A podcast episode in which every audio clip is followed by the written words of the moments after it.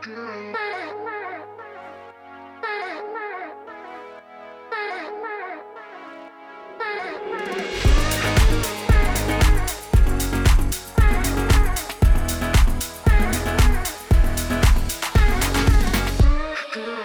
everybody, and welcome to the monthly reset because we don't have time to do this every week. I'm Bobby Shortle, and I'm here with Justin Townsend. Hello. Hello. So, this is a video game podcast. Sure, it is. Sure, it is. If you don't know who we are, we together hosted a video game podcast called Talking Games for combined. How many years did you do, Justin? I was over three. Three, yeah. So um, I didn't host it the whole time. I hosted it part of the time, but uh, combined like four years of a video game podcast where one of us was the host or a featured member of that show. Um, and that show ended uh, a few months ago. Uh, we didn't do a very good job of communicating that it ended. It just sort of ended and went away. And um, the truth is, it just was one of those things where I'm a father of a year and a half old, and the schedule of recording just really did not fit in with what I could handle anymore. And the our group just could not really come up with a time and a way to go forward where it all made sense for us. We all have left we all lead very different lives in very different stages of our lives in many different time zones. So um, what worked for one just seemed not to work for another. So it it just kind of bled on and on and we never did another episode. Um, and it just kind of ended without us really going out there and saying, "Hey, we're done." Um, we always sort of plan to do a "Hey, let's goodbye" episode, or maybe like just do game of the year, and that would be our goodbye, and it just never happened. Um, because the truth about podcasting is, if you if you stop doing it, it's very very hard to start doing it again because suddenly that day that was on everybody's schedule to do something is they people have lives and they do things on those days, including myself. So we never we never just got it lined up. Um, you know, Justin had left talking games a little early um, before it ended um, because he is also a dad and has a lot of responsibilities and recording every week at six o'clock in the after in the in the evening was just not feasible. I have no idea how I did it for so long. I don't either. I was a dad for like eight months, and I was like, I can't do this anymore. yeah, after three years of it, I was like, I don't think I could do this anymore. Um, but yeah, here we are. Yeah. So we we didn't want to bring back uh, something called Talking Games or, you know, the same thing as Talking Games because that was its own show and it belongs where it belongs. And it, you know, we have to honor what that show was. And honestly, we also, we can't commit to doing something every week. So this is the monthly reset, which is us going to be doing a monthly video game podcast where we're going to go over the games that we played that month. We're going to talk about the games we're excited about in the coming month. Um, and we're probably going to address, hey, news stories that were big and lasting that made an impression on us that we want to talk about. But this is not going to be the podcast that is going to try to be keeping up with the ins and outs of the video game industry as it goes on a day-to-day basis. We just it never works in podcast form I think anyway because you always end up being late and you always end up having weird timing with that stuff. We have some segments planned, some special shows planned, but that's going to kind of roll out as we go along. Uh, this week this month, I should say, this month, um, we're going to actually talk about our favorite games of 2018 because we never did that we'll do this um, every month. We're going to try to get it out. This one's happening a little later because we kind of came to this idea at the end of February. So my hope is to get this out the first Thursday of every month. So that's my Wait, hope. yes. And plan um, t- is to do that. We should talk about quickly. We should talk about how this show actually came to form at the very end of February. Bobby and I have discussed doing a podcast a couple of different times in the the months since I left Talking Games and then Talking Games unceremoniously ended. And Bobby was always kind of like, I think I'm done with that part of my life, like doing this type of show. And then we were arguing about something. I can't remember what it was, but we were doing a thing that you and I do Anthem. all the time. It was Anthem. We were It was arguing about Anthem. Anthem. Yes, Yeah. it was about Anthem and how to take critical opinions of the game. Mm-hmm. And we argued about it for about, I don't know, 20 minutes or so. Mm-hmm. And then at the end of that 20 minutes, you were like, Do you want to host a podcast with me so we can get back out there and do this in public? And I said, Absolutely, because I Mm-hmm. Missed doing this. Yeah, I miss doing it too, and and I think monthly is the right cadence, uh, especially for us, um, about what we want to do, and we do have other plans. Like we're gonna do non-video game stuff in sort of like special um episodes and stuff like that. And we're gonna try to if if it works out for us right? If if something really big happens to break like in between when we're recording and we really want to talk about it we're gonna try to hop on and do a quick show and um get it out there. I, the, the the good thing the good thing about being a dad is that I know that from a certain hour to a certain hour I'm gonna be in this room either playing video games with Justin or doing this because that's only hours in the day I had to do anything. So I know that most likely one of those nights we'll, I'll be able to come out, come up here, and we'll be able to talk about this. Um, you know, we'll definitely be covering E3. We'll definitely, um, you know, we talked about reviewing some movies or you know talking about stuff like that. We, we're, you know, um, we have some ideas. We, we're gonna we're gonna try to also do some stream some weekly streams um and uh mostly we're going to focus on battle royale stuff for for those streams is is our plan for right now. And then if things expand things expand. I think the important thing for us is we're going to let it sort of grow and do its thing naturally um a- a- as we go. Um but we can promise you there will be at least one podcast about video games every month. So that we can we we can commit to. Um is there anything else you want to say about the the genesis of the show, Justin. We argued about the name a lot. We did, we did. Justin had some horrible ideas, some great And- ideas. and um, we each had some very good ideas. Uh, that then we then realized, hey, it's very hard to name a podcast in 2019 because everything has been taken 10 times. Um, so a couple of the names we really liked had already been taken, and so One was taken like a week before we came up with it. yeah, the what was the drop the drop drop ship? ship. The drop ship was was one of them. Um, I one time uh, we can show you the text message chain that we did of trying to figure out the name. Um, but the monthly reset we felt like um speaks what the show is. It, it hints at video games, but it's not explicitly like, hey, this is about. It has to be about video games. So that's where we wanted to to go with it. Um, you know, our our our sincere hope is that as we go along, when people start listening, hopefully, uh, we'll get some emails, some some uh, Twitter reactions, and we'll we'll your you guys your you guys's that was great. Um, your voices will be part of the show as well. Um, if if we're a little bit shaky getting back into this, please forgive us. It's been a minute since we did this kind of podcast. So um, we have to get back into the flow of, of of being critical and talking about video games in a critical way. And I do want to say, um, you know, uh, about t- speaking to Kelsey and Hugh and Matt, that um, doing the show with them was fantastic. Amazing. Um, it, it was great. Um, it brought a whole new energy to the show and and great perspectives. And they're all amazing people and amazing friends. And my hope is that you know as we go along and we have people on the show, we can have them on talk about games, talk about guests. Maybe we can cross over with Kelsey's reading um, book vlog, um, reading with Kelsey uh, on YouTube, um, and and get some of those people back on the show as well. But for now, let's get into it. Let's start talking about some video games.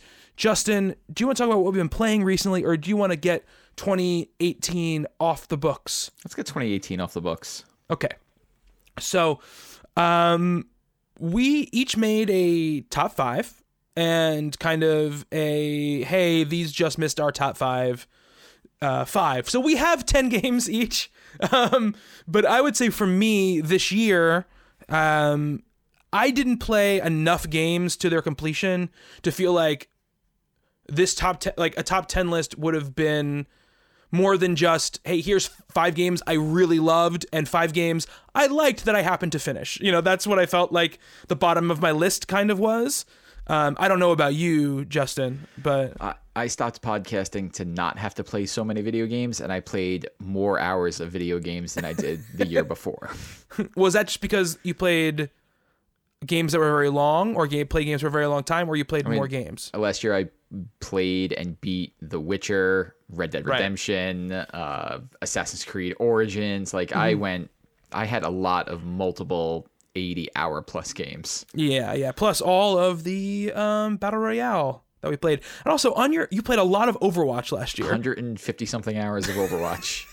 I snuck that in somewhere. That's nuts. That is a crazy, crazy number. Um, hmm. I will say it's it seems crazy that most of this happened in 2018, but you and I and Andy uh, played a whole lot of PUBG in 2018. That's right. It feels like that was like three years ago that It that does. that happened. Um, but my son was definitely alive while we were we were playing it. So um, so it wasn't that long ago. Um, yeah, so that that's it's obviously that's not a game of 2018, but we played a lot of that game in 2018. Um, but let's let's talk about um the games we loved. Do you want to talk about the games that just missed your list first? How do you want to do this, Justin? Um, no, let's let's start with the top fives, and then we could talk about games that hey, like I didn't really get to either I didn't get to finish this or I um you know it just missed the cut because there were a lot of games uh for me that I, I struggled with this list. Um, our top five is pretty similar. Numbers are in a couple of different places. Yeah. Um, Yeah. it's after that where things differ for you and I. Yeah, definitely, definitely. So we actually have the same number five, which is Call of Duty Black Ops Four. Did Which you is- think, Justin, at the beginning of this year, that you, a Call of Duty game would be in your top five? I didn't think after Call of Duty came out that it was going to be in my top five. um, yeah, what a like I you loved old Call of Duty games and never really got back into them. Um, you know, time to kill is extremely quick in those games, and Yeah. my reactions aren't what they used to be. Um, but what really brought us to that is you and I really like uh, battle royale games. And Call of Duty was like, "Hey, we're doing one of these," and it turns out it's phenomenal. Um, we probably have spent the most time playing that of anything else this year.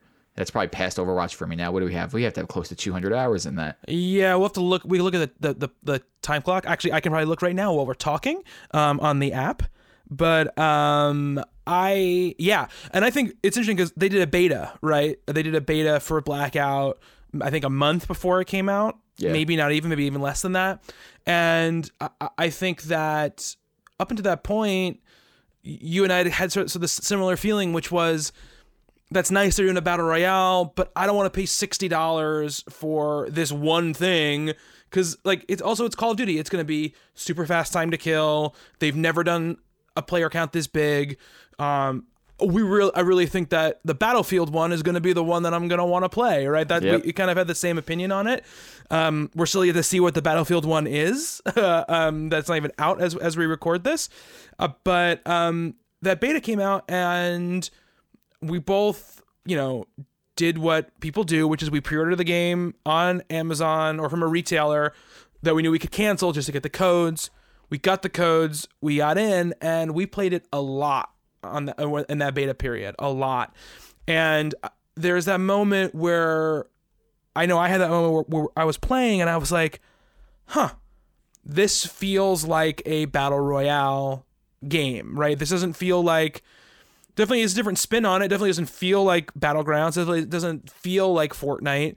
Um, but it, it it's it's a battle royale game. It's not just hey here's Call of Duty multiplayer with a ton of people in it. Um, and I I fell hard at that point, and then when the game came out, like you said, we just played and played and played and played and played, and it's been interesting because like w- we've seen sort of the ebbs and flows of, of the game, right? Uh, a few, what, a month ago, Yeah. uh, um, I thought I was done with the game after playing 180 hours of it or whatever it was. They like these games always do they made changes they reacted they and they made these big changes to the armor system and then the game did feel a lot like hey you're playing call of duty multiplayer except you're playing in a battle royale kind of death was extremely quick and you just had this feeling i just feeling like well this is not what i want from one of these games but which made me sad it made Justin very sad. But they retweaked it, and now like it's back to I think a good place. I think it's better than it was before. Um, you you enjoy the regular competitive multiplayer I much more than I it. do. Yeah. Um, I don't, I don't, I don't dislike it, but it's not my, it's not my like my my top. Um, what is it about the regular multiplayer that you love, Justin? You know, they added these specialists, so they kind of like, you know, you could tell like this game's origins came when Overwatch was really big. Um, because, you know, you have these specialists, they have these abilities. And, um, you know, that's all good and fine. Um, I use the healer, of course, but it just, you know, when you get back into the flow of Call of Duty multiplayer and you're used to the time to kill, and I'm like, you know, I'm, I'm playing like Dwyane Wade out there right now. Like, I'm in my last season. I don't have the quick Twitch reactions that I used to. So I I play more um cerebrally where I'm, you know, I'm posting epic corners. I'm like I'm thinking about where people are going to be because I can't turn on the, you know, I don't my settings aren't at max sensitivity 10 anymore. I, I just can't do it. um but, you know, I do okay and I enjoy that. Um, it felt it felt good to get back into a Call of Duty multiplayer because you know there are these random rounds where it's like I have a helicopter out that is shooting all these people and man this feels really good to get all these kills and not do anything. And then I, I i really got into for a, um, a hot minute i was uh really into the gun skins like maxing out all the guns to get to dark matter. Like i had never done that before. When i was heavy into call of duty they didn't have that type of stuff.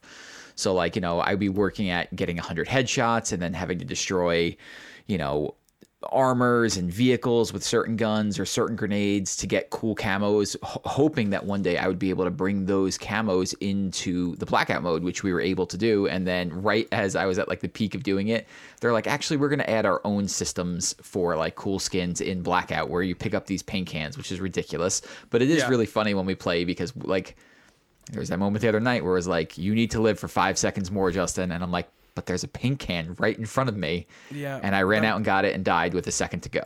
That was definitely what happened, and Andy good. and I were not very happy with you. Um, yeah, no.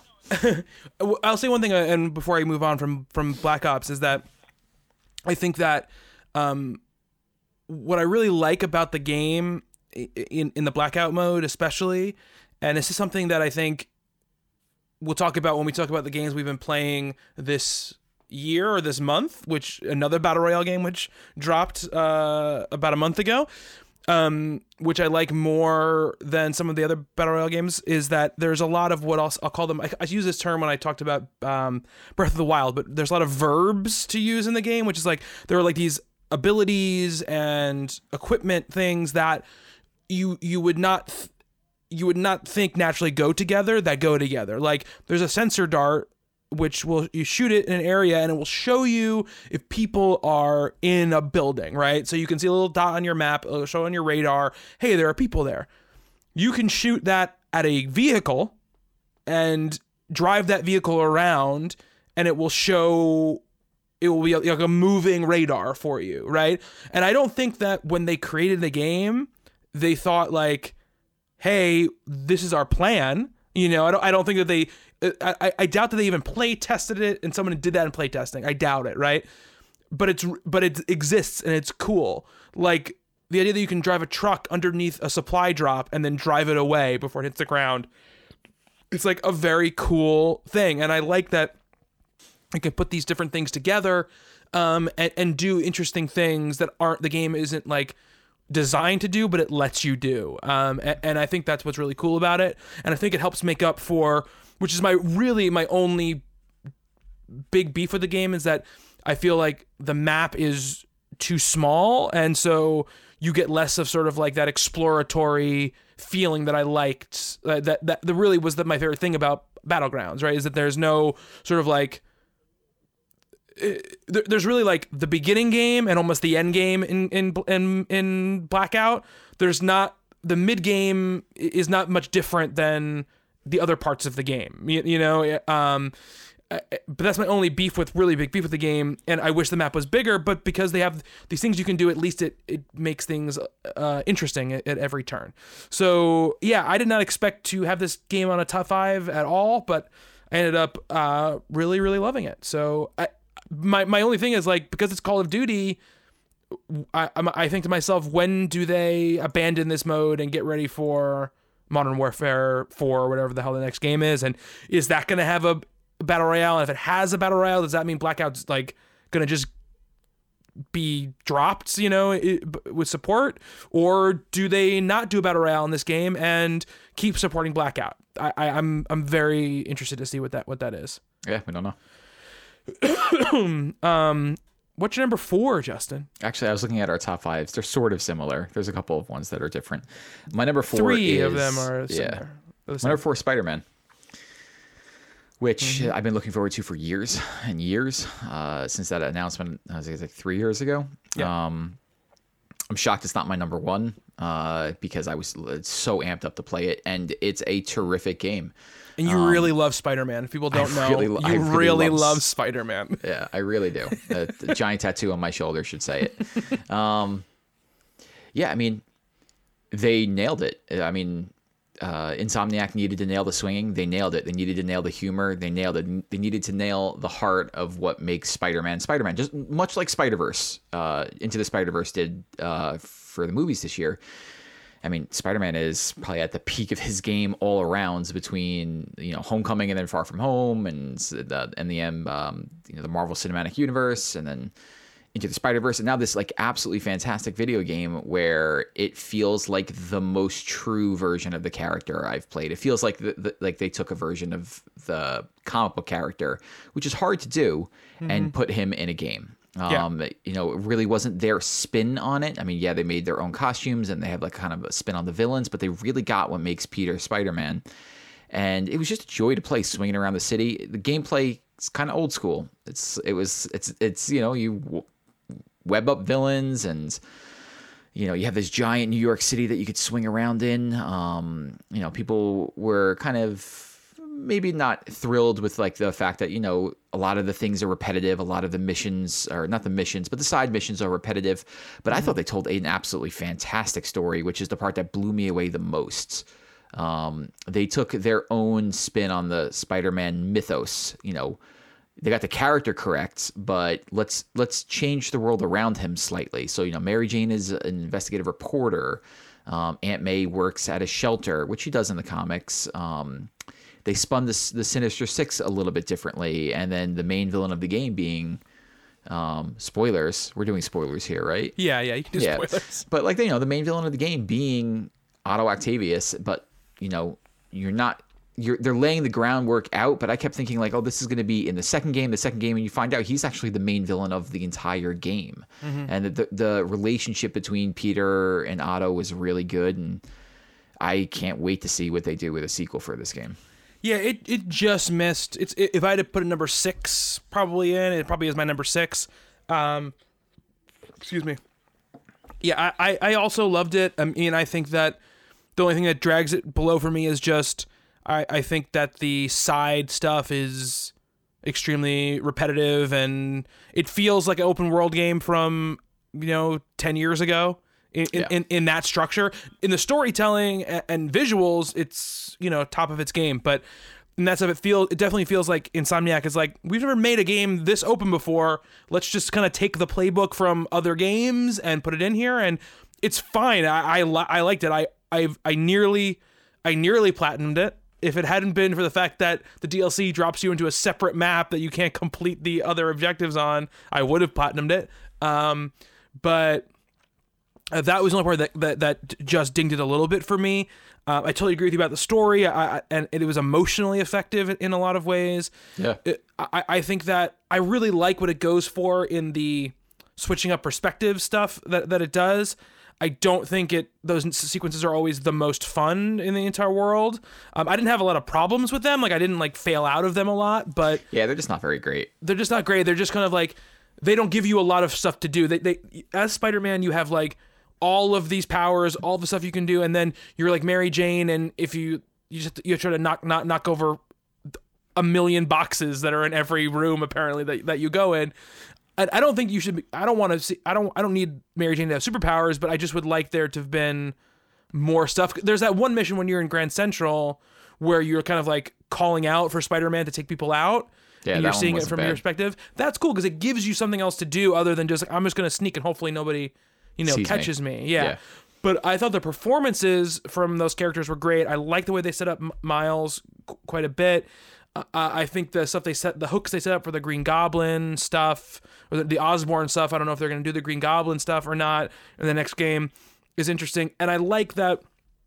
Look, we've got comic book Spider-Man, we've got movie Spider-Man, and now we have like video game Spider-Man, and they all sort of have the same ethos, the same you know philosophy, but they have different st- way they're telling their stories and different plot points they're using and you know they're, they're staying true to the spirit of characters and events while not making them the most predictable set of events they possibly can. Um you know it's a little bit like what telltale did with batman in that telltale game um, They went way sideways with that Telltale game. yeah, yeah, but I, I just mean general being like, okay, yeah, like you know, like he's Batman, like he is, he has the Batman stuff, but we're gonna change up around, Yeah. how how characters become characters. you know, uh, the what they did with like Otto and stuff feels a lot like what a movie would would do, right? Which is like, okay, he's like a nice, kindly man with who knows Peter. And then it makes it more emotionally effective when he becomes a villain, right? Yeah. Um, instead of just being like, "Hey, I'm a crazy scientist who got more crazy." He feels a lot like the Alfred Molina Doc Ock from Spider-Man 2 is what he he feels a lot like. Um, which I thought was cool, and you know, and I think that I I, I think that we talked about this actually. We were talking about this via text, I believe, yesterday or today, which is that when I finished Spider-Man, I was like, that was awesome. I cannot wait to see what happens when they have a sequel. You know, and and they they they they take all the stuff they did great, and then they they can refine the stuff that they weren't they didn't do a, as great. You know, Yeah. that was just like good to very good. I, I think they can make a lot of lot, lot of that stuff great. Um, I mean, it, but it's a tough it's a tough nut to crack, right? Because the, the structure of the game is very based around that core story. So you can't really do too much story stuff on the edges without kind of taking away from what that is. I think I think in a lot of ways the Arkham games ha- sort of had the same um vibe to some of its side stuff though they went a little bit more dynamic with what their side stuff ended up being. Um uh yeah so my number four is i believe it's celeste right now. I cannot see. It's Celeste. okay i cannot there you go. It's celeste. Um which is a um pixel platformer by uh Matt the developer Makes called Games. matt makes games. I can't remember matt's last name. I'm gonna say it's thorson. That's what Something- my yeah, that's my like that. guess.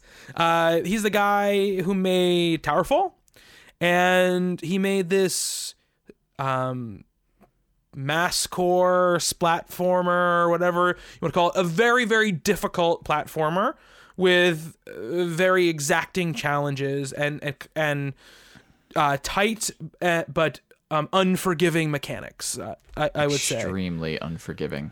um the thing and, and that's and I like those kind of games and I enjoyed that part of Celeste quite a bit. Um I liked the challenge. I also liked that they're like, yeah, this is really challenging. We want you to do the challenge, but we get it. Like if you can't get past this point, click we we have these like assists you can turn on that will you can use them to get past this point and then you can turn them back off and we're not going to judge you for it. You're not going to get docked for it. You're not going to get you know you just do it if you need to do it because we want to get you through it. Um and, and when i saw that originally i was like that's cool but isn't the kind of point of these games just to, the hardness of them? Why do they seem to want to make you be able to get through the game?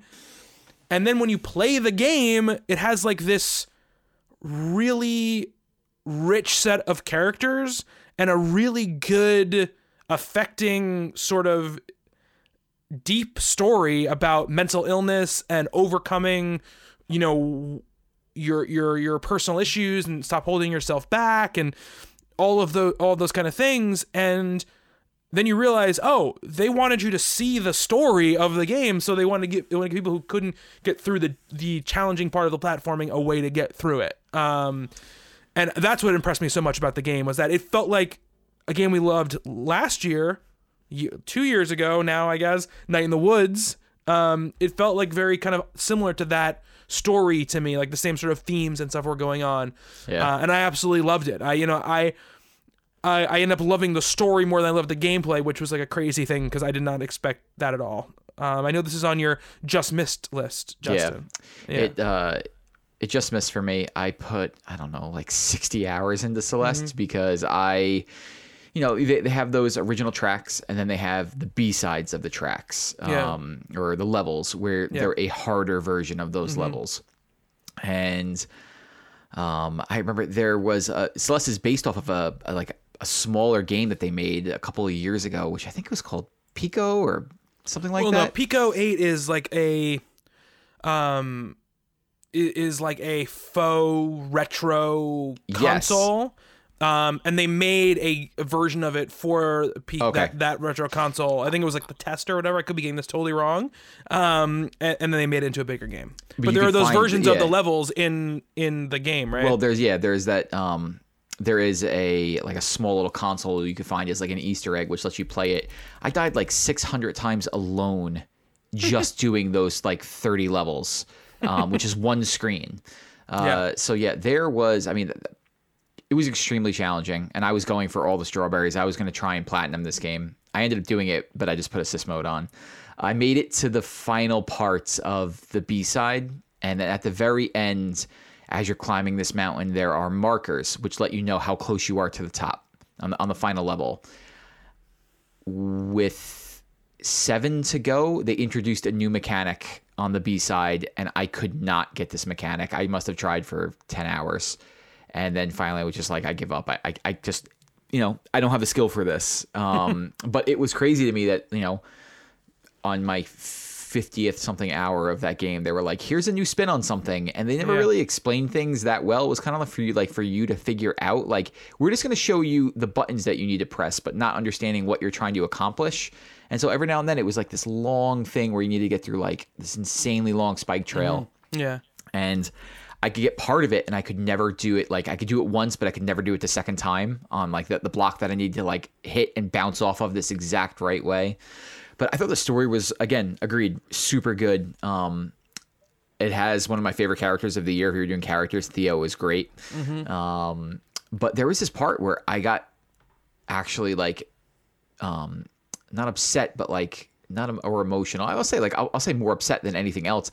You know this whole time when the the characters are speaking like you are speaking to your inner de- your inner demon and she's just a like a warped version of the main character i forget the main character's name Madeline. uh, madeline that's right Because Celeste is the mountain, by the way, that you're climbing Yes. in the in the in the game.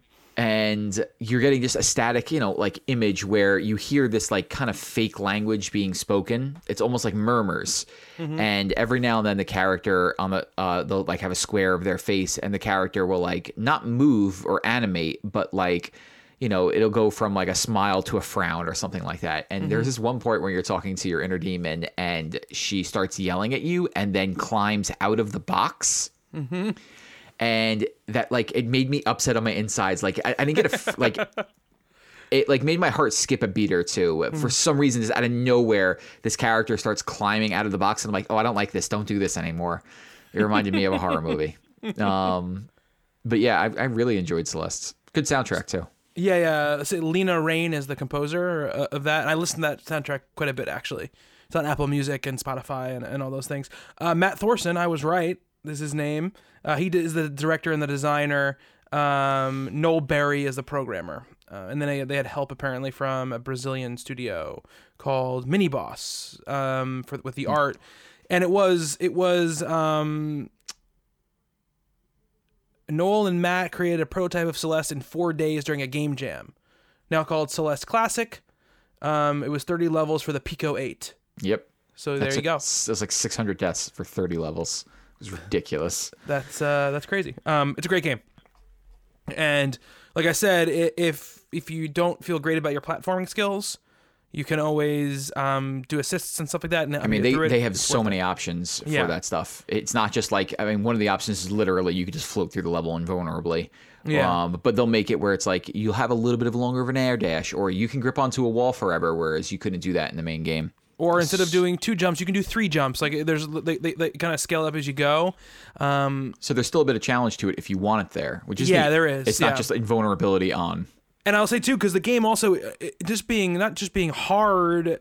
It, it, when you even if you know what to do, it can be hard to execute. Absolutely, but it's also a bit of a puzzle game, like Justin was saying, because you have to figure out. Sometimes you have to figure out like the exact way you need to get through the level, and it's not it's not completely It's clear. not straightforward. Yeah. It's not straightforward. So um, that I used uh, an assist one time, and it wasn't because technically I couldn't do it. It's because I could. I was like, I can't figure out what the hell I'm supposed to do right here, and I was like, Yeah. either I can stop playing the game, you know, um, I can look it up, I guess, or looked I can. I or I can, few. or I can just like add a third jump, which is the only, and, and I did that, and I got through it, and I turned it off and went through. But you know, I, the fact that it gives you that option is is great. Um, what's your number three, Justin? Uh, number three, one, two, three were really difficult for me. My number Mm-hmm. three is Dead Cells, uh, which is the best action roguelike platformer I've ever played. I They, could- they should just stop making them now. yes. Like, they, like Um, they've made so many of them. Uh, This is the this is it. This is the best one. So just stop making them now.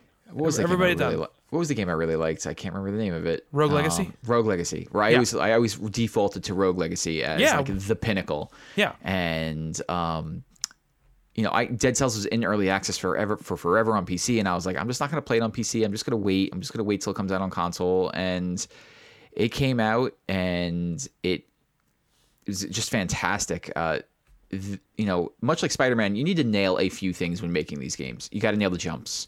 You got to nail like the combat, the speed, um, and Dead Cells nails all of those things. I can't tell you anything that's going on in the game story-wise. I don't think it ma- it doesn't matter. Yeah. You know, you're a person that dies over and over again. Um, and every time you die, you, you go back to the beginning. Um, but you could pick if you you know if you clear a level and you have you pick up these cells. Um, or blueprints, you can make new weapons, and then it's a random roll every time when you go in.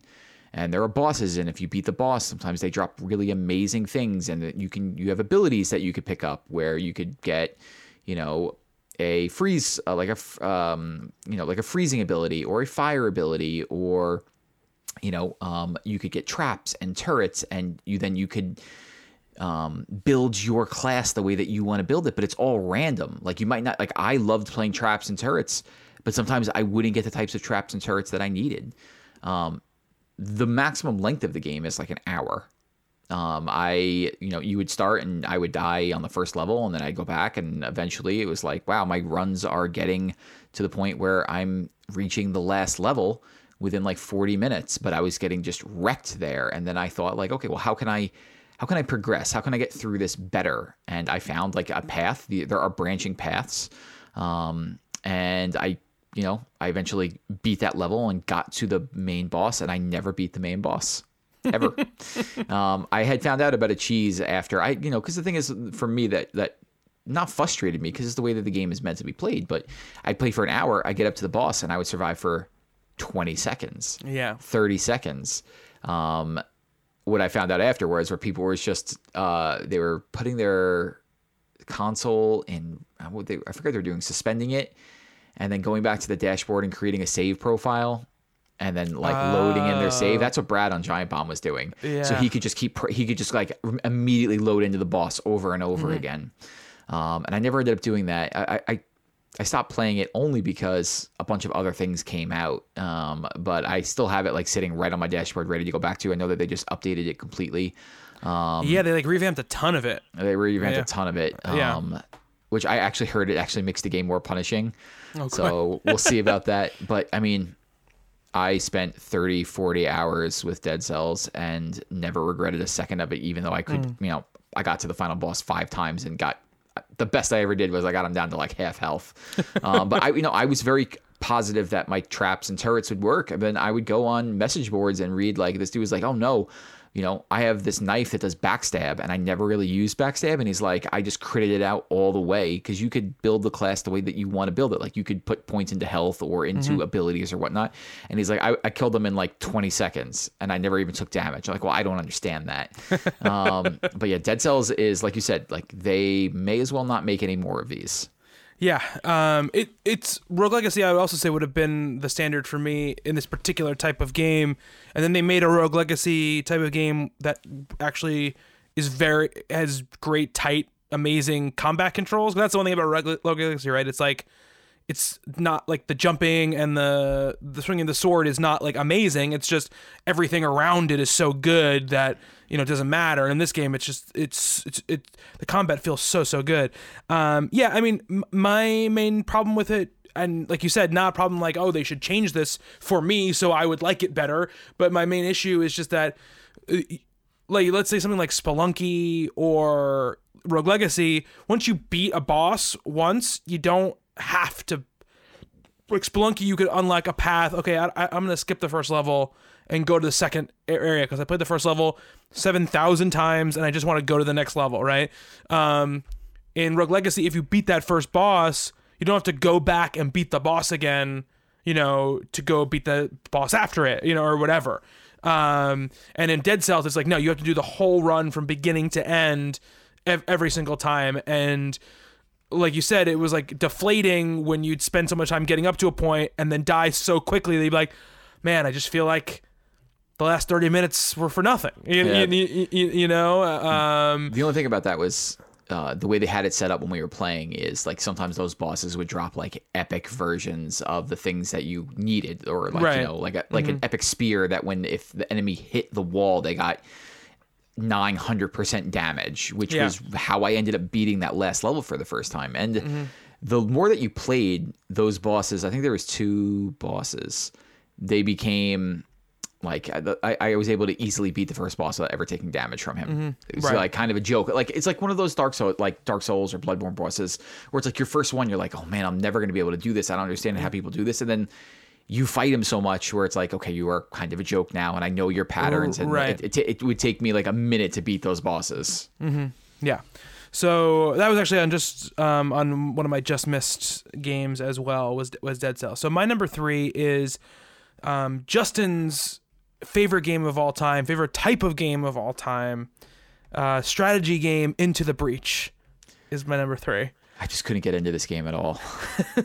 Justin loves strategy games, um, especially turn-based strategy games. My brain just doesn't work like that. uh, anyway, this is a turn-based strategy game um, made by people who made um, FTL, which was um, also a very hard uh, run-based game. Uh, so uh, this is a the, the the bare bones of this is very simple. It is a tile-based turn-based strategy game in which you have three mechs and you are defending this kind of board from these bug monsters who are trying to take it over. The conceit of the game is that you're time travelers, you're going back in time. The world has already ended and you're kind of like the last hope. You're going back in time and you are trying to stop this thing from happening before before it happened.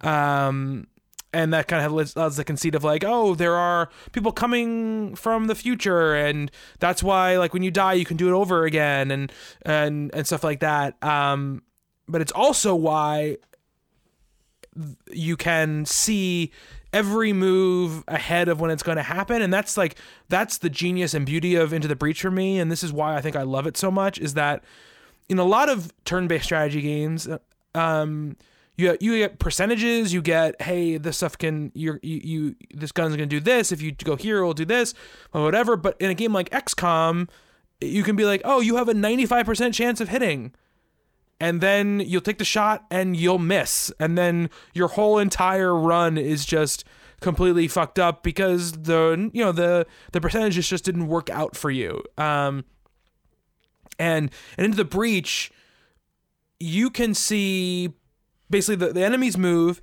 and then you can see hey on the next turn this enemy is going to attack this this enemy is going to attack here and this enemy is going to attack here and this new enemy is going to pop up here and you have all that information in front of you you can see the order in which they're going to attack um, and you know exactly how much damage you're going to do before you do it you, you can you can see all of these things before you do them um, and then it's just up to you to basically look at that board and go okay how do I do the right moves? How do I maximize my turn? How do I make it so uh, nobody dies, nobody takes damage? Um, you can even get the bugs to kill themselves because no matter what they do, if this bug is here, it's gonna sh- and it's gonna and it's you can see that it's gonna shoot two squares away. It's always gonna shoot two squares away. So if you punch another bug into that second square, that it's going to attack its own sort of like ally and, and and take it down.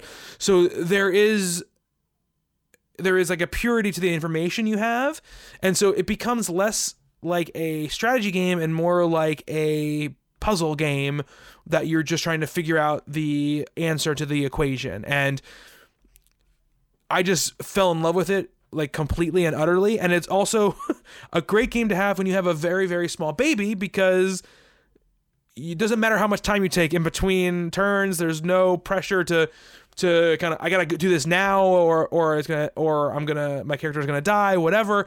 You can take your time. You can play it over a long period of time and. I just fell completely in love with it. Um, I loved the the surety of what each move w- was to be, and that's what kind of really drove it home for me. Awesome. Yeah. Um, Justin hated it. My brain just doesn't work like that. Like I, I, I can't see.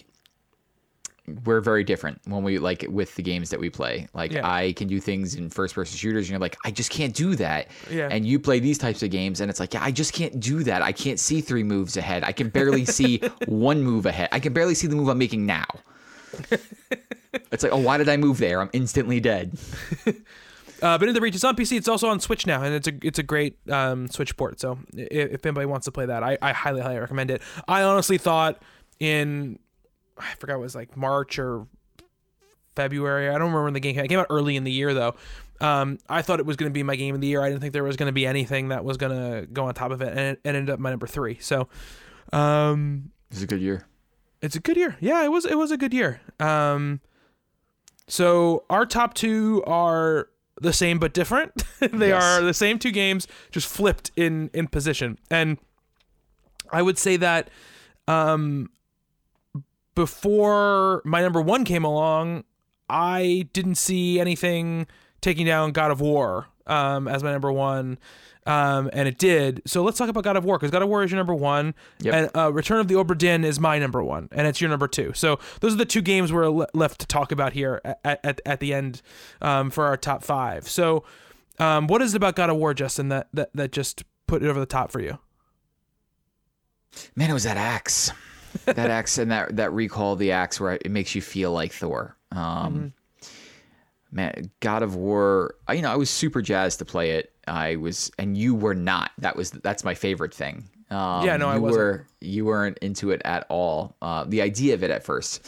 And Yeah. you ended up playing it before me. It was one of the few games where I don't remember what I was playing. What was I playing that I might have been, you might have been playing it? Origins at the time. Was I playing on Origins? Finishing can't remember. Origins or The Witcher? You might have been playing The Witcher. I was playing The Witcher. Seems like The Witcher time. It was also a thing where you went away or something the weekend Yeah. that it came out or the week it came out. So you had a couple days, and I it coincided with my wife taking my son to her parents' house for two or three days.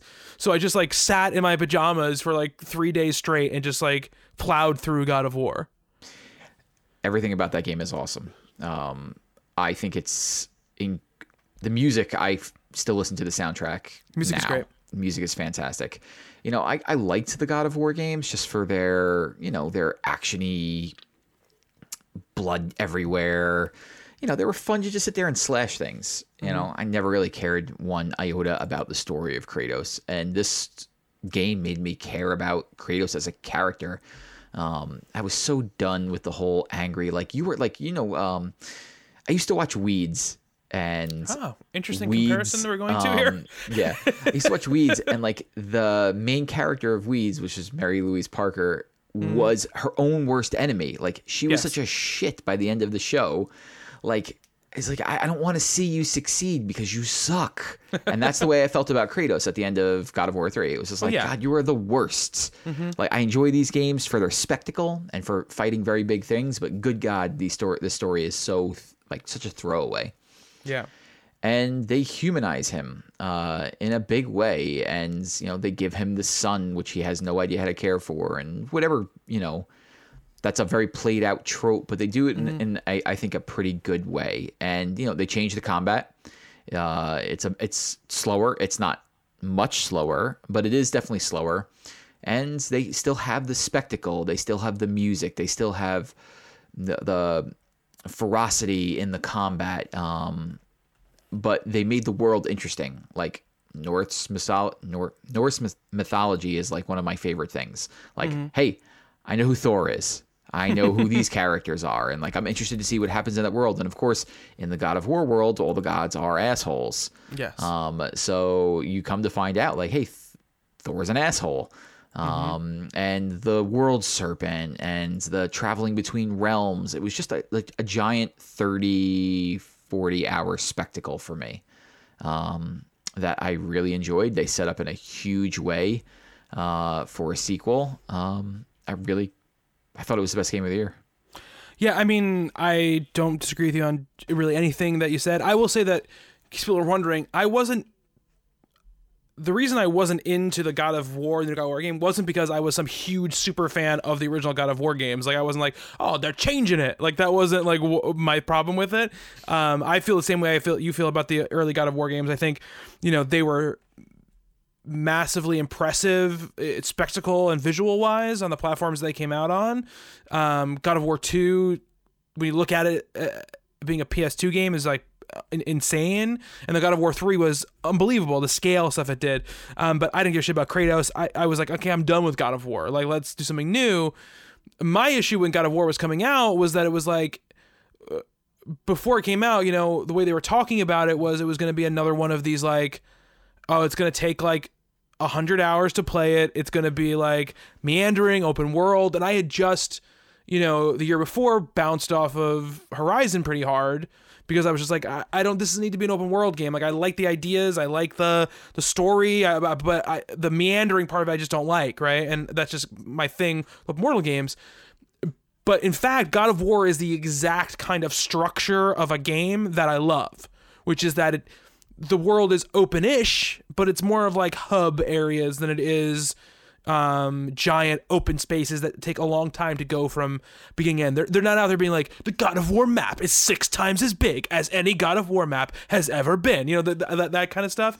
It's more like, hey, like here's this area. You go from this place to place. It doesn't take very long to get anywhere in in God of War. You know at all. Um, and along the way, the side missions that you do are interesting and are varied and have a lot of character building to them, which I didn't expect in, in the game. Um, and the combat is just is great, and I enjoy that it how it builds along the way to the point when you get those blades, and all of a sudden the game becomes more in the speed of those uh, original games in a lot of ways. Um, you know, I I loved it. I loved the story. I loved how it ended. I was interested in pursuing the end game and just kind of at the end just uh, what always happens to me with the games like once the story was over as much as I liked the game, I just couldn't I couldn't beat my head against a boss with only the, the only reward being hey i beat the boss. Like i just that, that's not i don't have that in me. That's not part of my like dna when i play games that have stories in them like this. So i kind of ba- I, I i didn't i didn't end up going through the whole end game but i loved the game. I, I was super into it and i thought it was to be my number one up and really up until um, I finished Return of the Obra Dinn. That like it wasn't until like I, I finished that game that I was like, yeah, n- nope. This is this is my number one. Return of the uh, Obra Dinn the went year. from hey, I think I should play this because I hear good things about it. To crap, is this my game of the year? Like at the at, in December, uh, it's in all the years we were doing talking games, I've never played anything like this. No. Um, Lucas Pope made it, who did Papers Please. Mm-hmm. Um, I I can't say enough good things about Return of the Obra Dinn. You are a you are a um, insurance adjuster, or um, and this ship called the Obra Dinn goes missing for X amount of years, comes back uh, out of nowhere, and there are just skeletons on board, and it is your job uh, to figure out what happened to these people. For reasons unknown, you have a magical compass, which, if you hold over a person's body, will let you see their last moments. But the, the thing that Obra Dinn does that is just would should forever win best style from now until the end of time is these moments are frozen in time. In this, how would you explain the way the game looks? Um, it looks like hmm, an Apple II game in a lot of ways, like an or not. That maybe it's it's better looking than that, but it's like it, it looks like an old ass computer game. Like it's in Which that you kind can of like change the set. You can change the settings to make it look like whatever old monitor you want. yeah, exactly. But it's like this green and gray. I would say almost green, gray, black sort of like color palette to it, and everything is done sort of like in like pixel like like pixel dot sort of stuff. I mean, it's very it gets very detailed. Don't get me wrong, but it's but it's not photorealistic like a um like a modern game would be. So it it has an intentionally um lower res art style. Um, which plays very much into the the way the game functions and, and works. Um, but it has a it, it has a very cool look to it. But but I think what Justin what you mean is like when you when it freezes, you've never seen a game that looks like that in that sort of dimensionality, right? All of a sudden you're like walking around these like um kind of like low res figures, but they're like they're in the middle of these like very dynamic actions and you know, there are shotgun bullets flying places, and you're Yeah. walking around the bullets, or um, there are people being literally torn apart, and you're Mm-hmm. seeing like their low res intestines coming out. yeah, yeah. Um, eh, the part that sold me on the game completely um, is the first couple of murders. You like you know, you need, you have a list of a manifests of the the people that were on the boat, and you just you need to say this this body is this person, and this is how they died.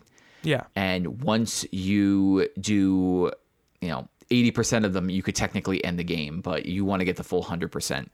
Um, but you're starting things completely out of sequence. You the the game starts literally at the end, Yeah. where this giant kraken is tearing the boat apart and has crew members in its tentacles and when you first enter the memory of the person that died and you see all this happening, this booming music Oh, yeah, the music. playing. and I wish I could find where I could just listen to the Obra Dinn soundtrack because there's not a lot of music. They No, re- they no. reuse a decent amount of it. Yeah. but it is affecting Yeah. Oh yeah. in a big way. I wish I could listen to it on just repeat over and over again, um, not on YouTube because YouTube is the only place I can find it. Right. Um, but yeah, like in very satisfying to match up the people. So what it will do is it'll match up when you have three. You've you've stabbed at three people and gotten these three people correct. It's like congratulations. These mm. people you got correct. Now move on. Mm-hmm. And you will eventually enter into new memories and see different timelines of this ship from almost setting sail to the very end. Um, but towards the end, it gets very difficult when you have like Yes. a handful of people alive, you know, maybe like 10 to 15 people alive, and you're like, I don't really have any clues as to who these people are. So you have to start doing actual detective work. You mm-hmm. have to look at the clothes they're wearing, the shoes that they're wearing. You have to revisit other memories to see people and be like, this dude's in the doctor's office. Why? Okay, he must have something to do with either being a doctor or he must be with this person. If he's with this person the doctor's looking at, are they from the same nationality? Um, really, really good. Like Yeah.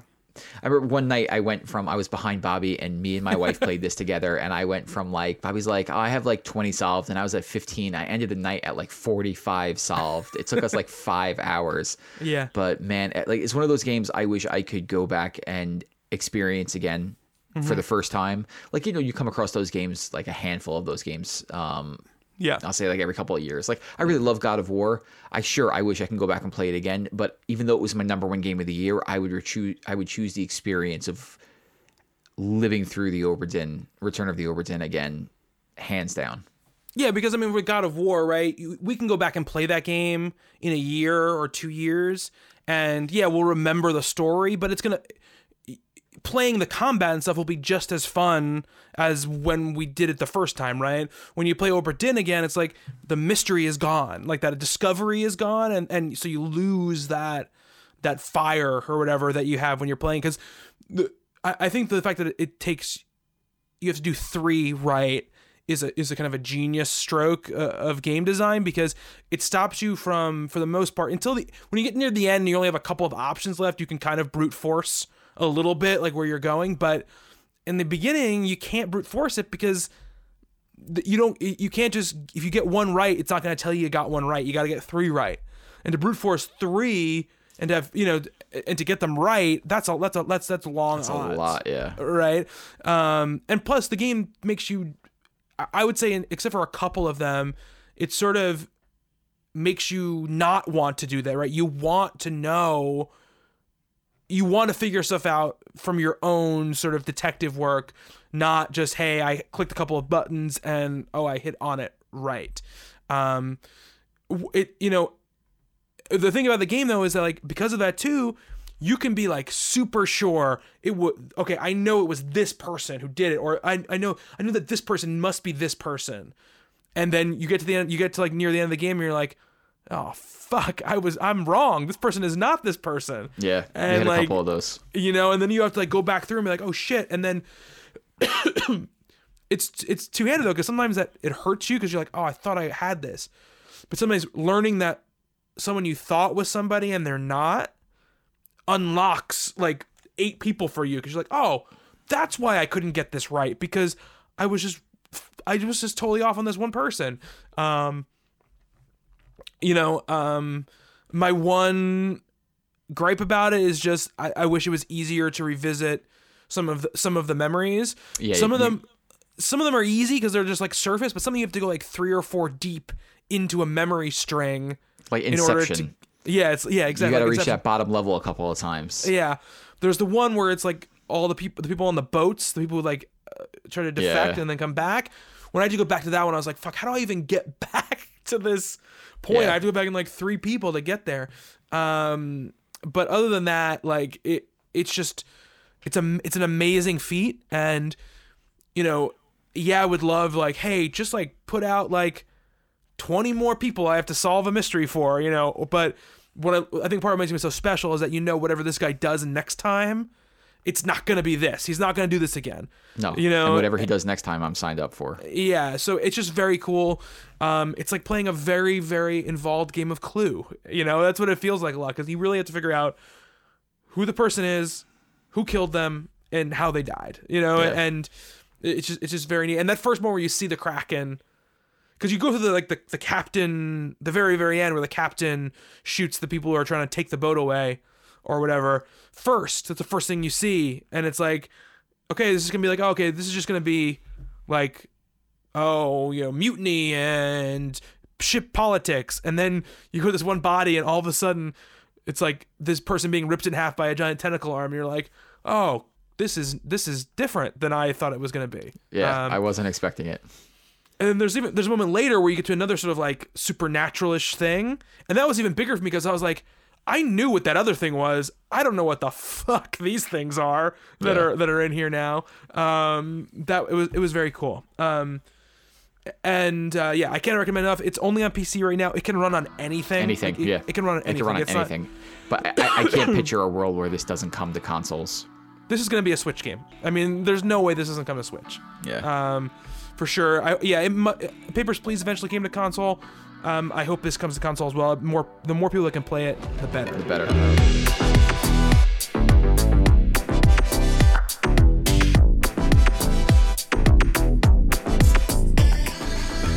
I have three that just missed that we didn't talk about. I need to get into them. Hitman 2, I it's great. I loved it. I actually really loved the story, which is like nuts because I didn't pay t- any attention to the story in in the the first one.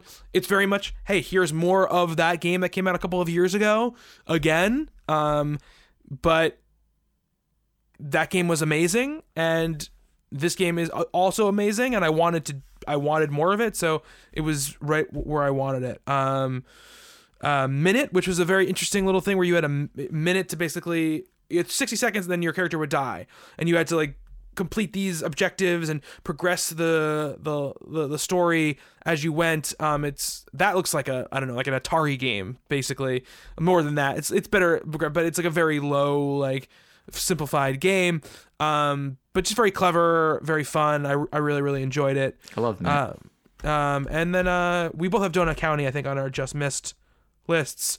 Um, uh, very great, great music. Um, fun game. I li- I really like the style and the attitude of it. I know, Justin. I think you liked it even more than I did. I love um, Donut County. yeah. It was I, the Ober- Obra Dinn knocked dead uh, Donut County out of my top five. Ah, okay. Um, People know if you're you're, you're just a, a raccoon who makes who who has a, a, an iPad that controls a hole, and you're trying to make things fall into the hole. That's basically what it is. it's fantastic. It's a very funny. um it's, It's very funny. funny. It's very funny. And it's like a whole like gentrification metaphor thing. So Yeah. it's it's it, it- it's it's very cool. Uh, quickly, I'll talk about a couple of the ones that just missed Yeah. mine. Um, Assassin's Creed Odyssey, I'm in the middle of still. This You are, yeah. extremely, I'm 50 hours in. I don't even know if I'm halfway through the game. Yeah, I think you're I don't think so. Um, I love it. I, I, I mean, I loved Origins last year. Um, I didn't really think I was going to get super into this. Like, I was like, ah, I just played through Origins. I don't know if I'm going to play it. And I started playing it and I fell in love with it. I mean, the, the formula they have for Assassin's Creed right now is really good. Um, you know, I, I as I, I told my wife, it's like video game, the video game, or it's a video ass video game. There are lots of systems. There, a lot of the systems are familiar to you if you've played Mm-hmm. other Assassin's Creed or other open world type games. But I don't care. It just looks so good. It's fun to play. um, the characters are actually pretty good. Main character I'm playing as Cassandra is pretty awesome. Um, Tetris Effect is saw like a spiritual experience at times when you're playing it in especially in VR. Um I'm not great at Tetris, but some of those beats are insanely good. I cannot wait for them to finally come out with a soundtrack for it. Um just a like a wild experience. I paid $40 for Tetris and don't regret it for a second. So try and figure that out. Um, the big one um, is I played Red Dead, Redem- uh, Red Dead Redemption 2 from beginning to end. Um, I have a lot of thoughts about that game, which I will try and condense down pretty quickly. I think it's one of the best video game stories I've ever played. The Tale of Arthur Morgan is a impactful one. Um, I never actually finished Red Dead One.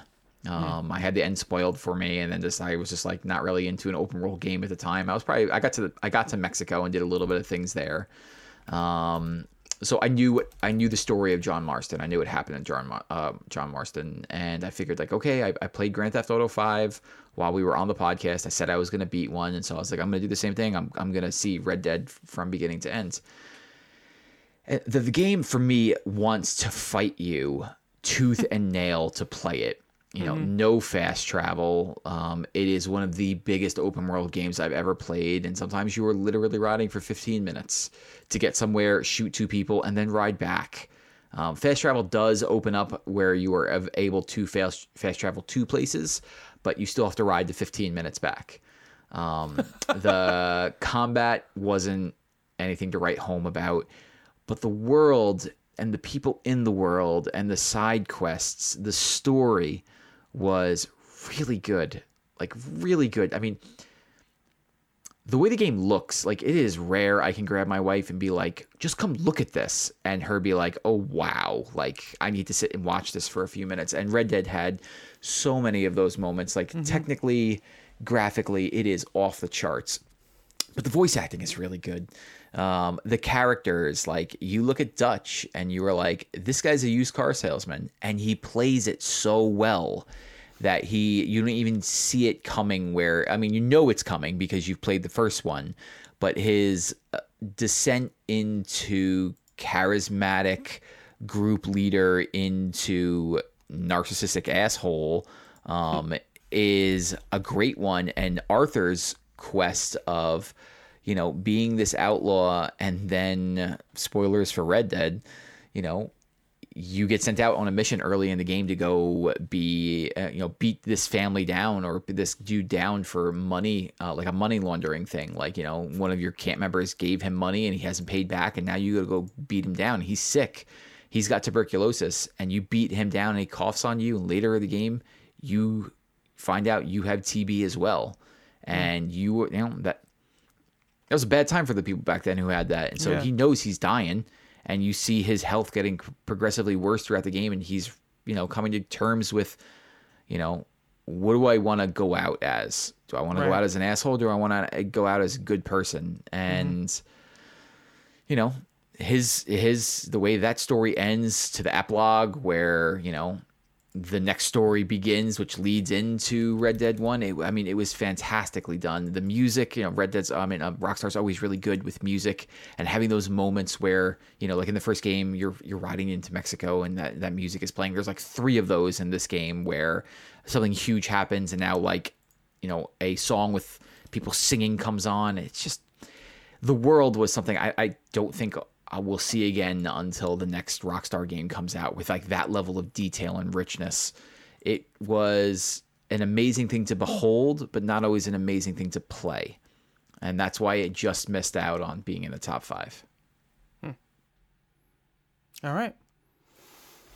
Um, cool. So that's gives you a good idea of the games that we loved last year. Um, we are already running longer than I thought we'd run for the whole show, Justin. So, you and me started talking, so that, that Yeah, that's I stuff that happens. um, I I think that um, I definitely want to talk about. Well, let me ask you: How deep do you want to get into talking about Apex Legends on this particular episode of our show?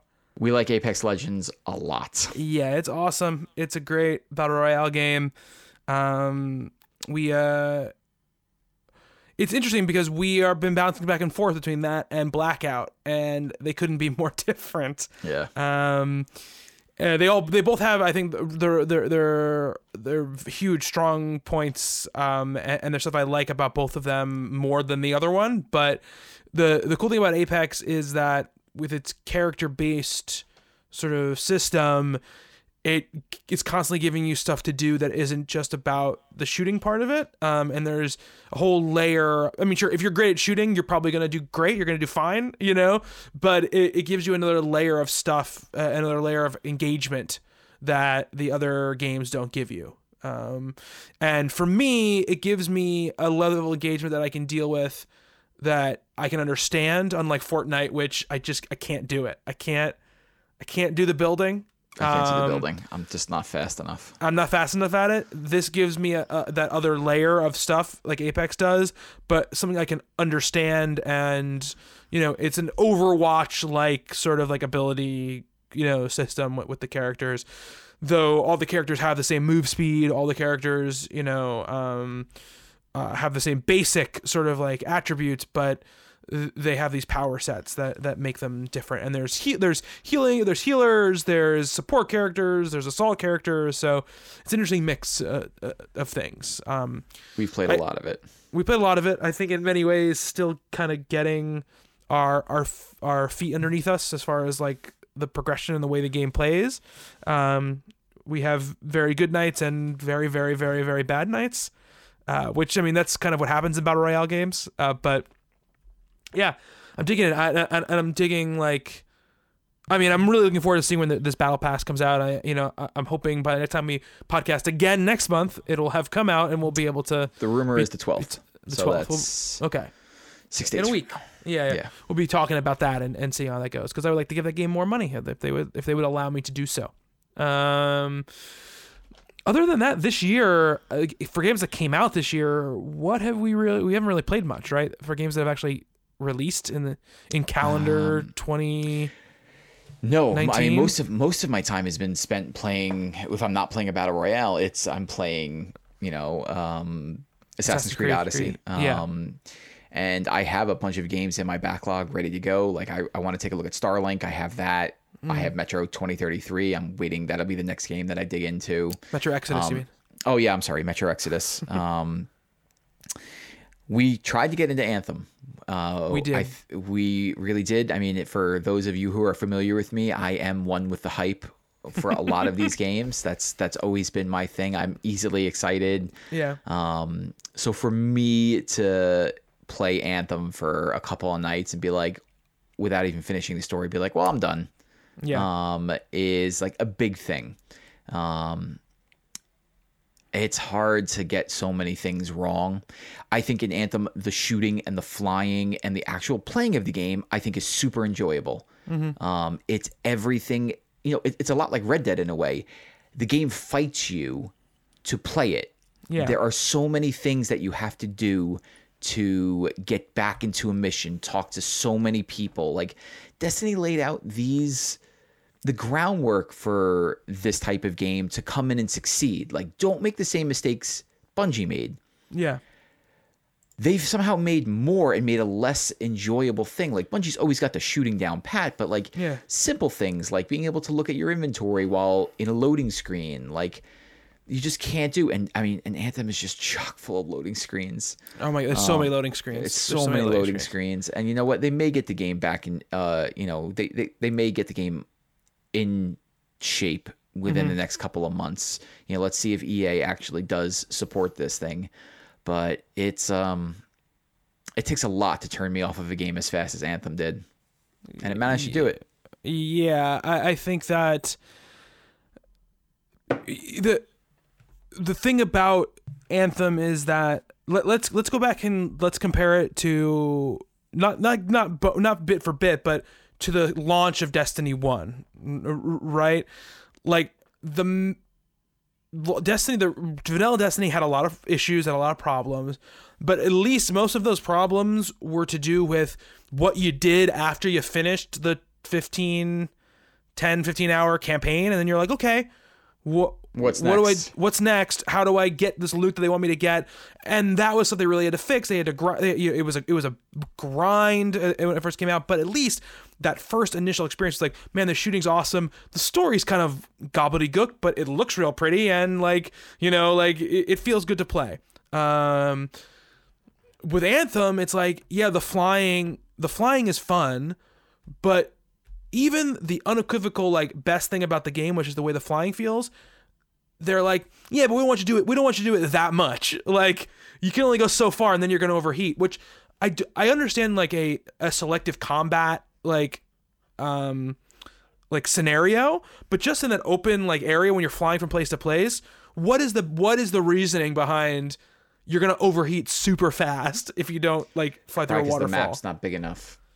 They, Yeah, but they you're, you're only you going to this one objective. Yeah. Like you're only going to an objective. You know what I mean? That's what I mean. Like it's not like it's not like hey, like if you fly out of the realm of the mission, it's just gonna throw you in another loading screen and warp you back to where your other people are. You know what I mean? So it's like I feel like the the game. I agree with you. It's like oh yeah, if if if it's just like hey, go out and fly in this world, like yeah, like limit it because I understand that. But like in those scenarios, like if we're, if we're if we're going from one mission objective to the other mission objective, like you should at least let me just have enough flight to get to the other mission objective. Yeah. You know, it's not like if I land, there's like, oh, now it's dangerous down here and I have to fight my way through here. It's like, nope, there's maybe an animal down here, maybe, but I'm just gonna wait until my thing goes back down and I jump back in the air. Um, it feels like they got caught in between the type of game that they wanted to make. Like when you think of Yeah. Mm. BioWare, you think of Dragon Age, you think of Mass Effect, you think of these, and what do you think about when you think about those games?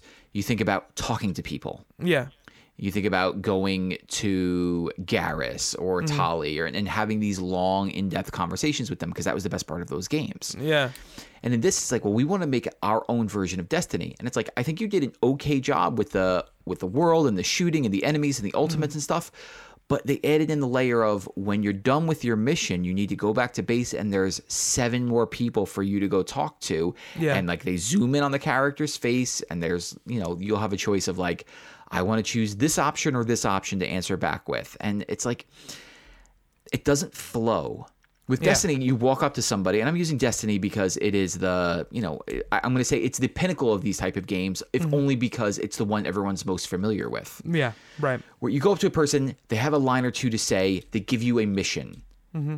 and then you go out into the world and you do the mission. Yeah. Or you could pick multiple missions to do while you're out there. Uh, but this, it's like it feels like they just kind of make, especially with the loading times. It's Yeah. like you go out, you do this mission, you succeed, fail, whatever, come back, and it's like it's time spent is 15 minutes running around Mm-hmm. talking to people in between loading screens and stuff before you can get out there and do another story mission. Yeah. It's like they they they needed to decide we want to make a game where it's a sci-fi game where you're talking to people like Mass Effect, or we want to do this big open shared world thing like Destiny, and they took too little of both things, threw it against the wall, and was like Anthem. Yeah, absolutely. And it, it definitely feels undercooked too. It definitely feels like they were like, no, no, no, it's got to be out in March. It's, Like, that's it what- was that's- not ready to come out. It was not ready to come out.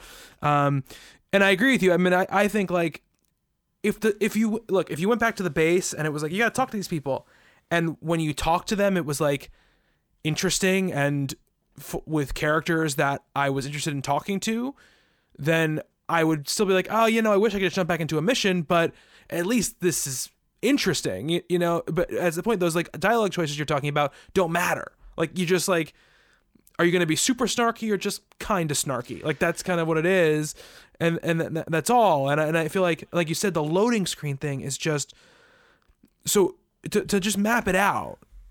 Okay. I finish a mission, right? there is a screen where you have to go launch a mission. There is no uh, there, launch your missions.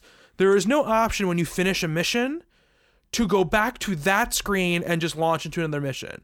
They give you the option to go to the forge, which is where you the only place you can switch out weapons and abilities on your character. There is no inventory screen in the game other than that. You can't pull up an inventory screen any other point in the game than when you do that.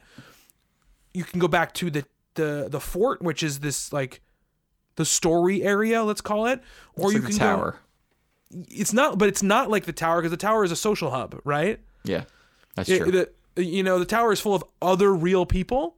Um, this is just you in it, or you can go to the launch bay, which is sort of like their social hub, which is you and a few other players. I don't know how many players can be in that social hub at the same time. Um, uh, so you go, you, you finish a mission, you go through a loading screen to get back to any of the other places that you decided you wanted to go.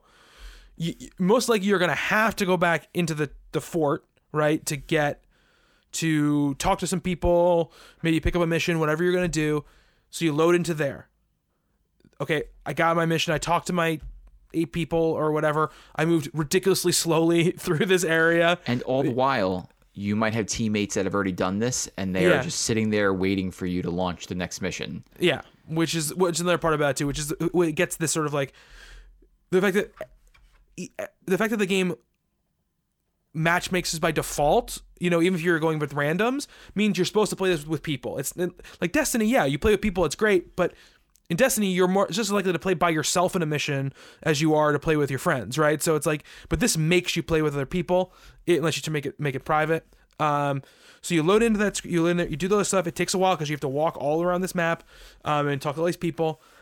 You go back. You're like, okay, I want to go and ch- change out my gun on my on my on my character.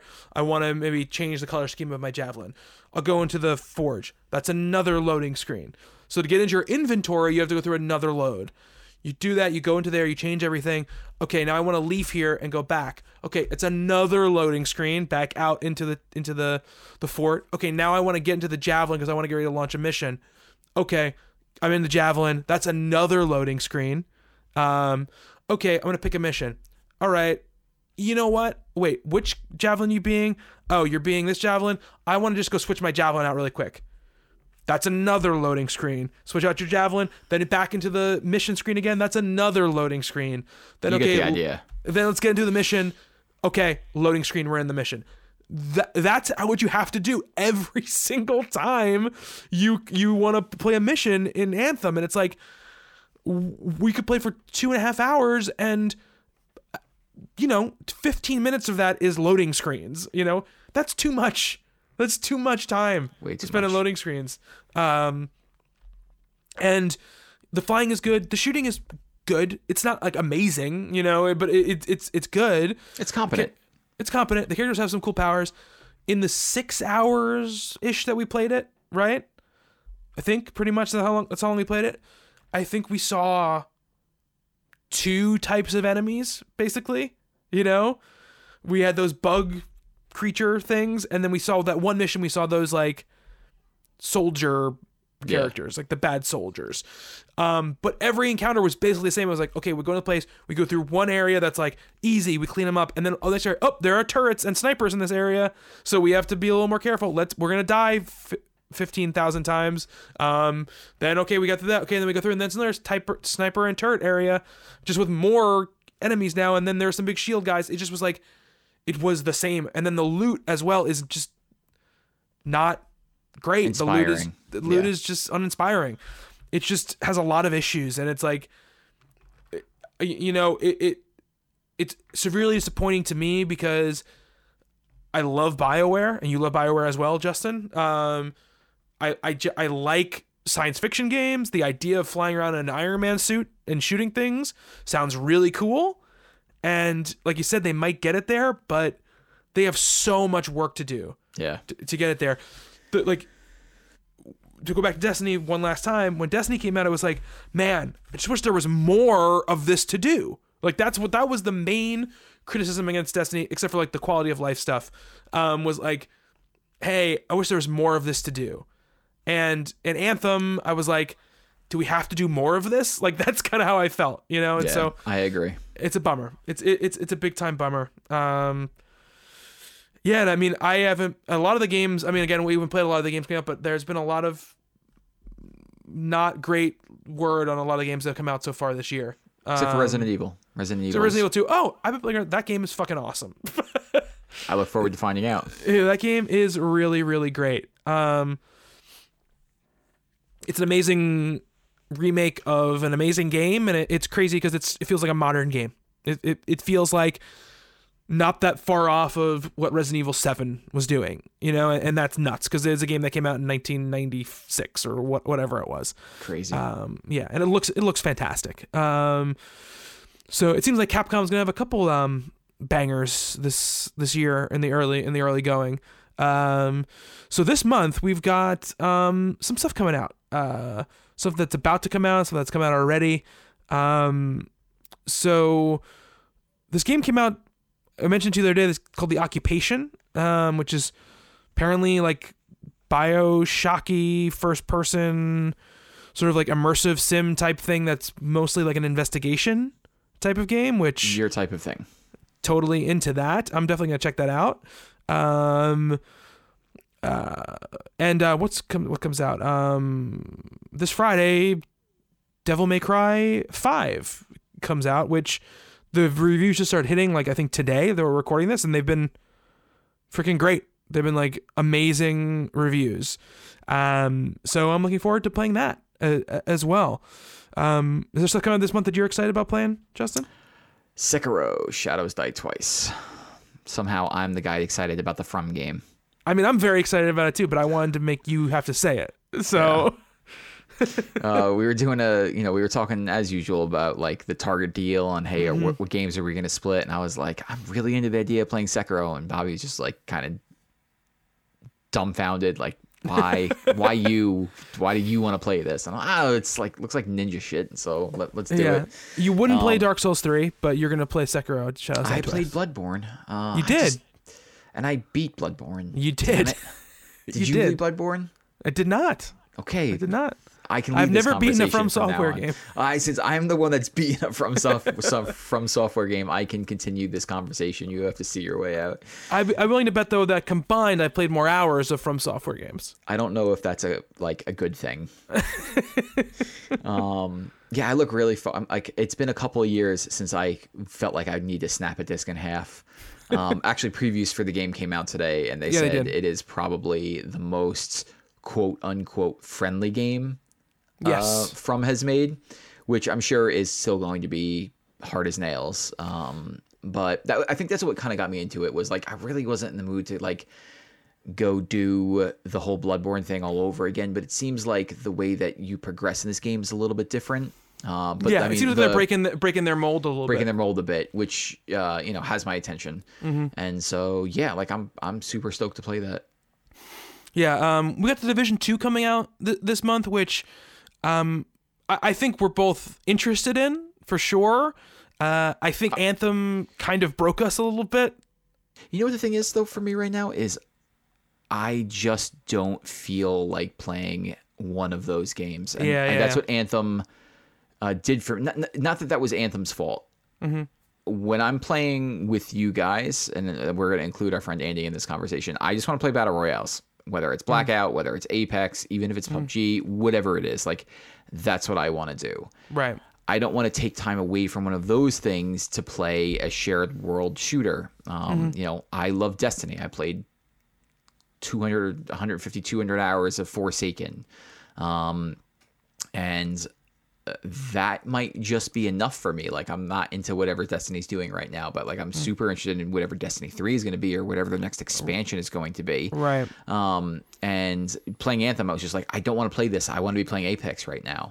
And so Yeah. with the Division, I liked the first Division. I, I played the entire game on mute. I can't tell you one thing that happened with those characters.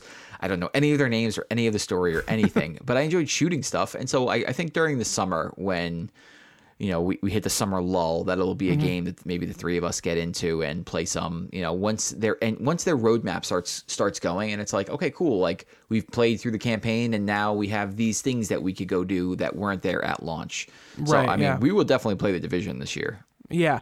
Um, and we played that. We played the beta, and for me, it's like, I think for me, honestly, it's the only thing that like leaves me cold about it. is just like the the general like setting, you know, and like Yeah. vibe of it. I'm like, great. I'm just like a dude with a gun wearing a jacket, like running down a street. You know, it's like, like I want. I'm not like a crazy robot god who throws down lightning and you know Yeah, and, and talks to like uh, an, I'm an immortal who talks like a little like robot man who comes out of my arm, you know, or whatever. It's like uh, th- uh, that stuff goes a long way for me in games and movies and everything, you know. So I, I think that that's a part of the, when we played it. I was like, this this is good. Like uh, the shooting feels fine. Like kind of like the little ability drone I got going on. Like it's like ridiculous, cool, but I, but it was just kind of like okay.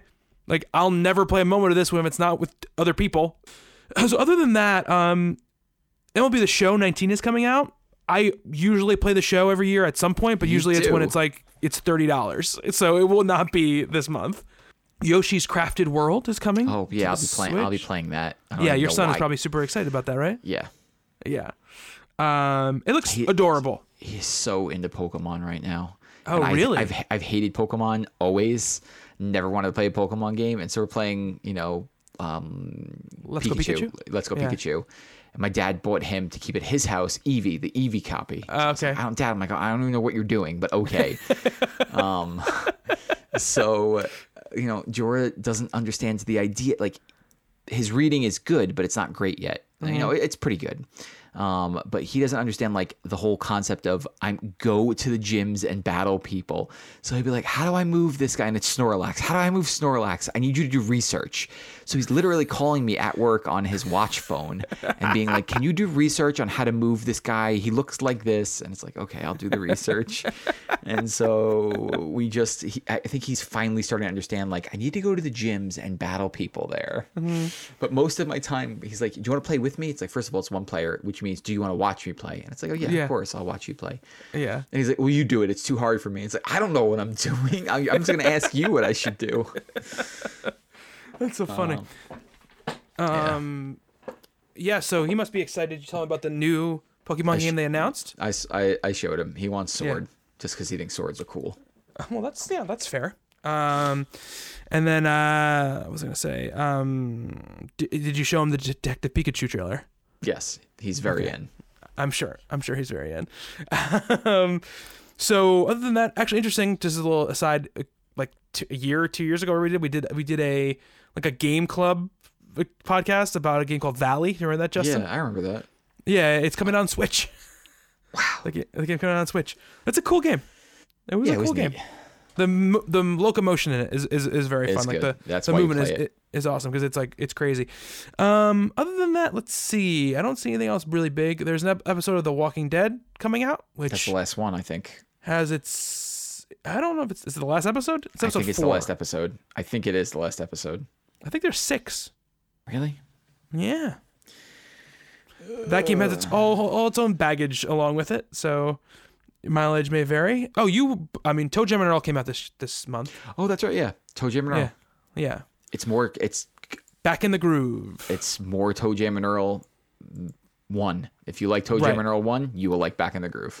I watched the quick look on Giant Bomb and I was like, man, I didn't understand ToeJam and Earl when I was a kid, and I still don't understand what's going on when I watch this quick look. It was so ahead of its time. I mean, even back like back then, yeah, I, I never thought of it that way because I Mm-hmm. was 9 10 or whatever. But like you look at it, you're like, this was a roguelike way, Yeah, way, yeah, definitely, way yes. early on, and it's weird in all the right ways, and yeah, it like it's got the same music. That's all I need to know. I got to remember, Justin, what email address I set up for this. It is monthly reset podcast at gmail.com. That's monthly reset podcast at gmail.com. You could write in and remind us how bad we are at this. Yes, please do. Um, you can also follow us on Twitter at monthly reset. Let us know what you want us to talk about, what games you've been playing, how wrong we are about the games that we've been loving and, and not liking. Um, and uh, yeah, um, you can follow me on Twitter at Bobby Shortle. Justin has a new Twitter name. Yeah, this made me get back on Twitter. I I decided to take a break from social media for a while. Um, Which means you just Just- creeped. Yeah, I mean, I just wanted to get away for a bit and like not worry about interacting with people or anything like that because I I just needed Fine. a break. Fine Yeah. idea. Um, and so I deactivated my account and was just like, I think I'm gonna just hide out and just read new stuff. And then I was like, we're doing this, and I'm like, all right, I, I need to, I guess, activate my old one. And I was like, oh, yeah, I can't activate my old one. So you can follow me over at Parkley76. Yeah, that's crazy that they like straight up are like, nope. You uh, can't restart your account. You'd think that they would keep it on file for longer. Yeah, it was like 30 days. It must have been like 30 days. Yeah. Um, but yeah, You lost all those great tweets, Justin. oh, it's my my tweets were terrible. I barely used Twitter the right way. I know, I know you did. I know, I know, I know, I know. So yeah, that's it for the monthly reset for this month. We've cleared everything off the board. We're ready for the new month. We've got games to play. We've got news to take in, and we'll be back to catch you all up on it in yeah, about 30 days. Until then, thank you, Justin. Thank you, Bobby. Until next time, be good to one another.